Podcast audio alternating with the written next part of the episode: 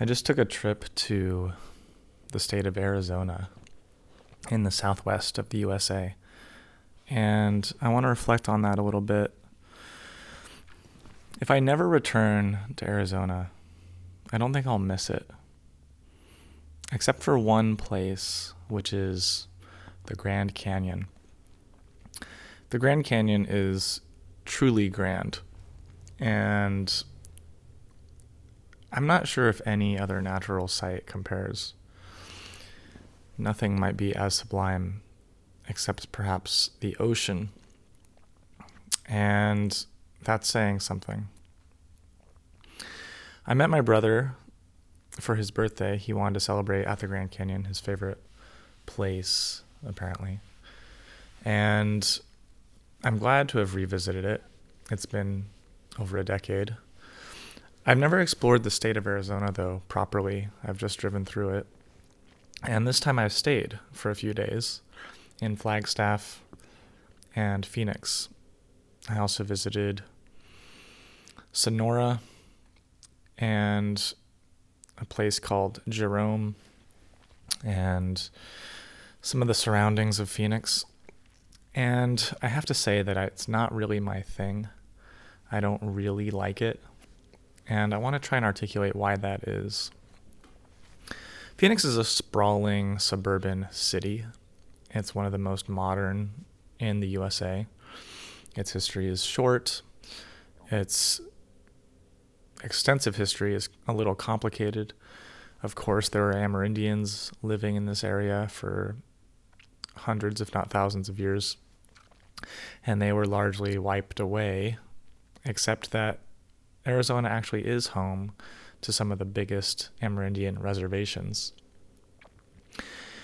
And this was also part of Spanish territory, the first conquistadors of the New World, before it was Mexico, even.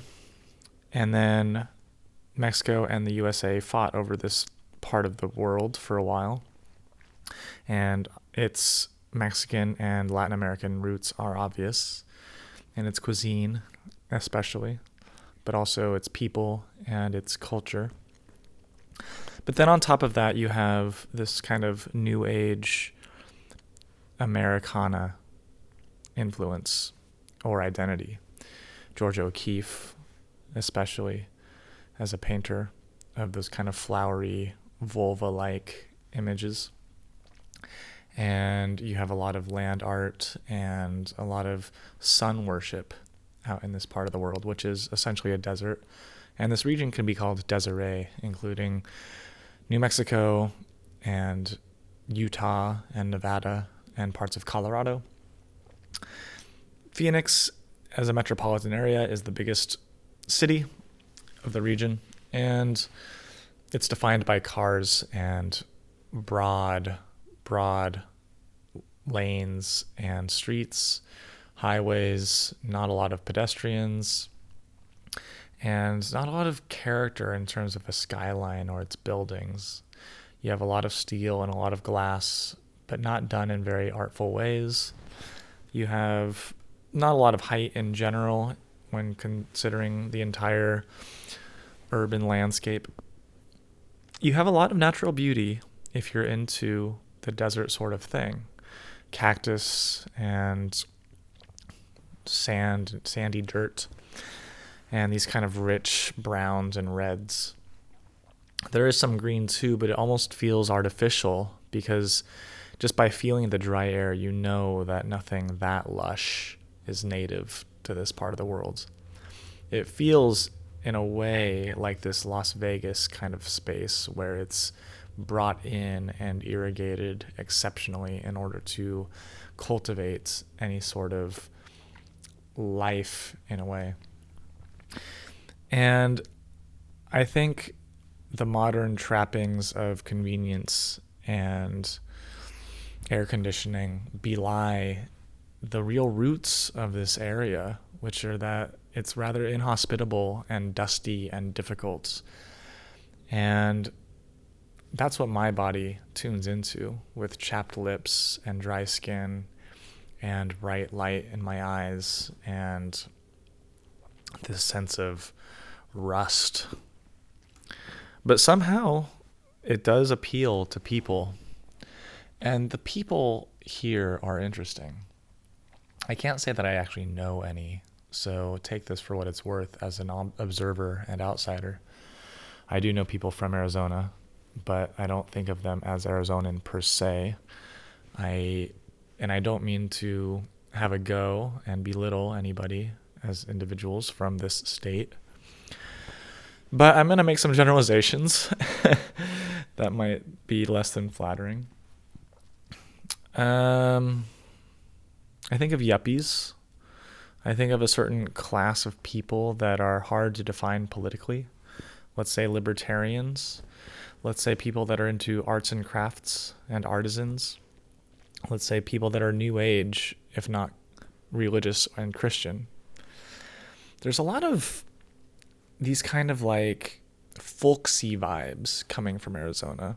And I have to say, having lived outside the States for many years now, I've been trying to pinpoint what it is I dislike about America, generally speaking. And I think it's this mix of folksiness and corporatism. And these vibes are very strong in Arizona. And let me explain what I, what I mean. Basically, every interaction you have in the USA generally, and Arizona in this case specifically, is rooted in some sort of fake friendship. Like, you have to make small talk in a way and become convivial with whoever you're dealing with, even if it's just a cashier or somebody. Not to put down cashiers or wait staff, but any interaction that you would expect to be efficient in somewhere in Europe or New York City is now indulged with this sort of how are you? How's the weather? Oh yes i know this thing or that. Let's make a little chit chat. And that's fine. It's a it's a it's a way of life. It's a it's a tempo. It's a beat to indulge in if it suits if it suits you. I find it a little strange. I find it a little off-putting and fake. And i don't really get it. But sometimes it does happen naturally and it feels good. So that's this folksiness, this Americana.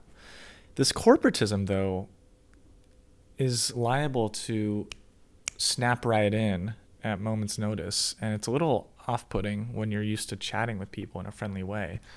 And then you ask for something like, you know, if you're dealing with like a store, you ask about a discount or whatever policy, and suddenly somebody will snap into their paycheck identity and give you what AT&T's beliefs are or you know how Chase Bank feels about a certain thing.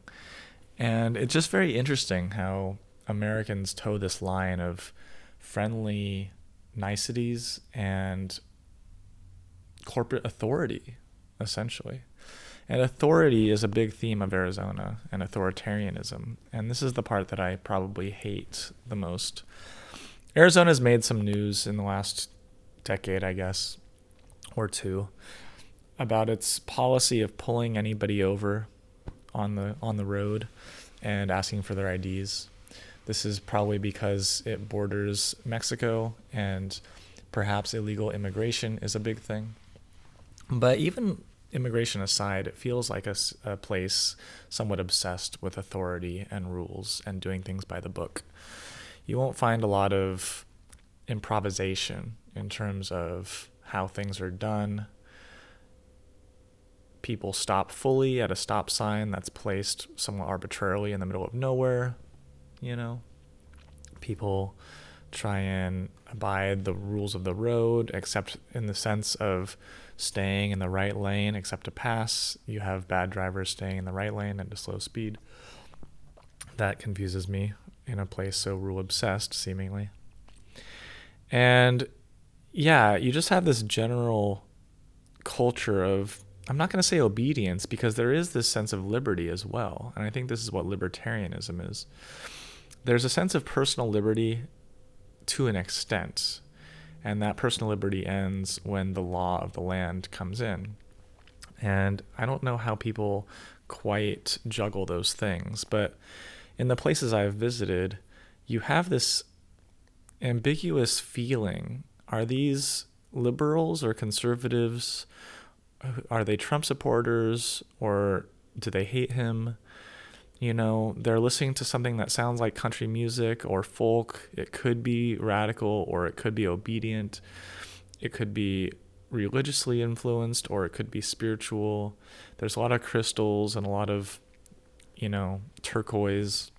There's a lot of, you know, plants and horticulture, which is nice, but then you're trying to cultivate them in this super arid air, which is a little strange.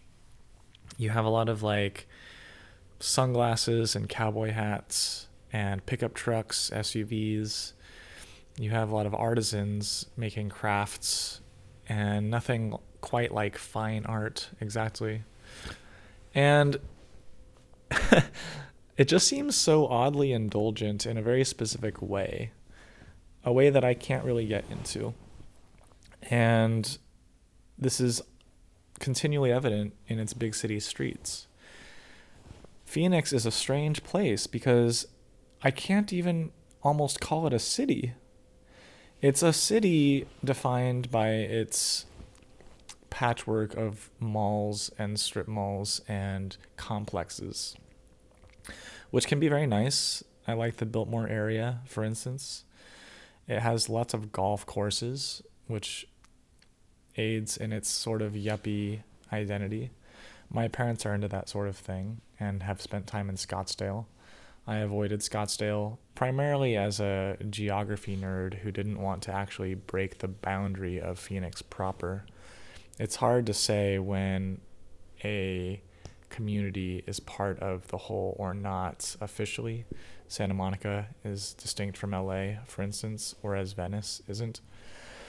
And things can get very arbitrary, but I decided my on my own that I didn't want my Apple photos to tell me Scottsdale and Phoenix, etc. I wanted it to all fall under one identity.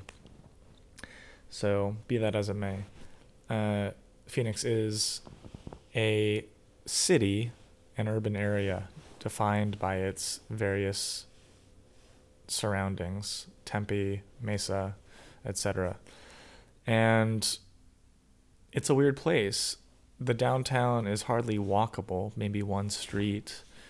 It's mostly big businesses taking up entire blocks and people working in those buildings going down to some sort of corporate restaurant for lunch and then back up into an office. The ballpark, there is a local team. The Arizona Diamondbacks play in downtown Phoenix, not at all far from the airport, and not difficult to get to from anywhere in the city, I suppose. But it's weird because I guess I'm a little old school and I picture something like, you know, the Boston Red Sox or Baltimore Orioles playing in the downtown area where you have, you know, even like the Chicago Cubs, you have a vibrant city right outside the ballpark. And I can't exactly call the surroundings of the baseball park in Arizona as vibrant. But we don't need to harp on that. Generally speaking, I just don't find Phoenix to be very inspiring from a city traveler point of view. But as a photographer, I found it pretty interesting because the light can hit things nicely. It's a pretty low city with a big sky. And the rich colors are noted, noteworthy. I guess that's also what makes the city so salvageable in so many eyes, epitomized by the Grand Canyon with its exceptional detail in geography. The Grand Canyon is definitely a beautiful place, but it's odd that in order to see it, you have to fly into Phoenix or Las Vegas and drive many hours through arid land and annoying traffic to come to these small towns that surround it that are characterized by consumerism and this kind of folksiness. And it's just a very strange experience, all in all. I think to truly behold the majesty of the Grand Canyon as a natural phenomenon, it's worth it to do at least once. My brother has done it dozens of times and does it multiple times a year even, so it's real a real pilgrimage for him. For me it was more of a once in a lifetime experience. I can't imagine coming back to Arizona anytime soon. And if I never did again, I wouldn't miss it. But it's not totally devoid of charm. There are some moments when the light glimmers off of a certain skyscraper with just the right corners and edges accentuated. A building that might not have been absolutely ruined by modernist sensibilities, something with more classic lines and edges. And maybe there are some rooftops that you can find. They are difficult to find somehow because most of them, most of the skyscrapers don't have them for some reason.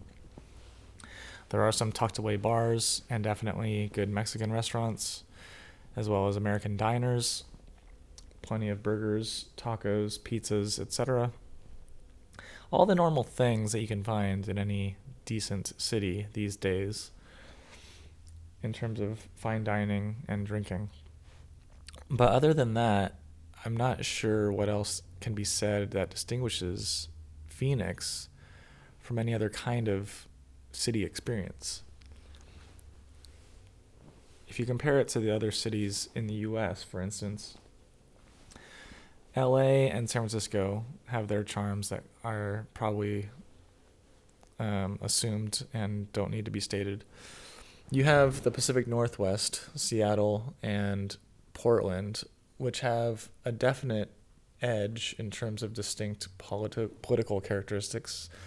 And that air and natural environment is so much more lush and, in my opinion, vibrant. But that might depend on whether you favor orange and yellow as a palette over green and teal, perhaps.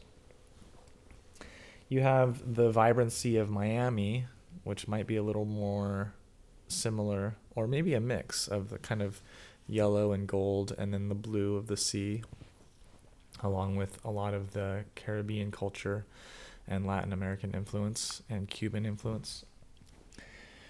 And then you have obviously the big cities on the northeast. And I just, I don't know, I, I wonder about the people that find their way to the southwest, the people that might be into rattlesnakes and Route 66, and a certain rugged lawlessness, but that could still fit into a red state that probably feels a little more Trumpian than otherwise. Arizona. It's a funny place it's a fine place for most people to do most things, but I guess that's what makes it basic in my mind without anything too distinct. Definitely not a lake or a sea to really define it. And the mountain ranges are not exactly in the backyard of Phoenix, but they are within reach.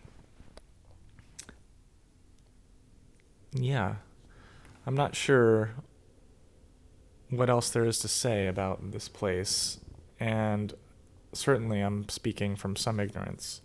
But having visited for five days in 2020, I can say that it was a somewhat interesting experience, but not one I aim to repeat soon again. I'll leave it there, guys. Until next time. Ciao.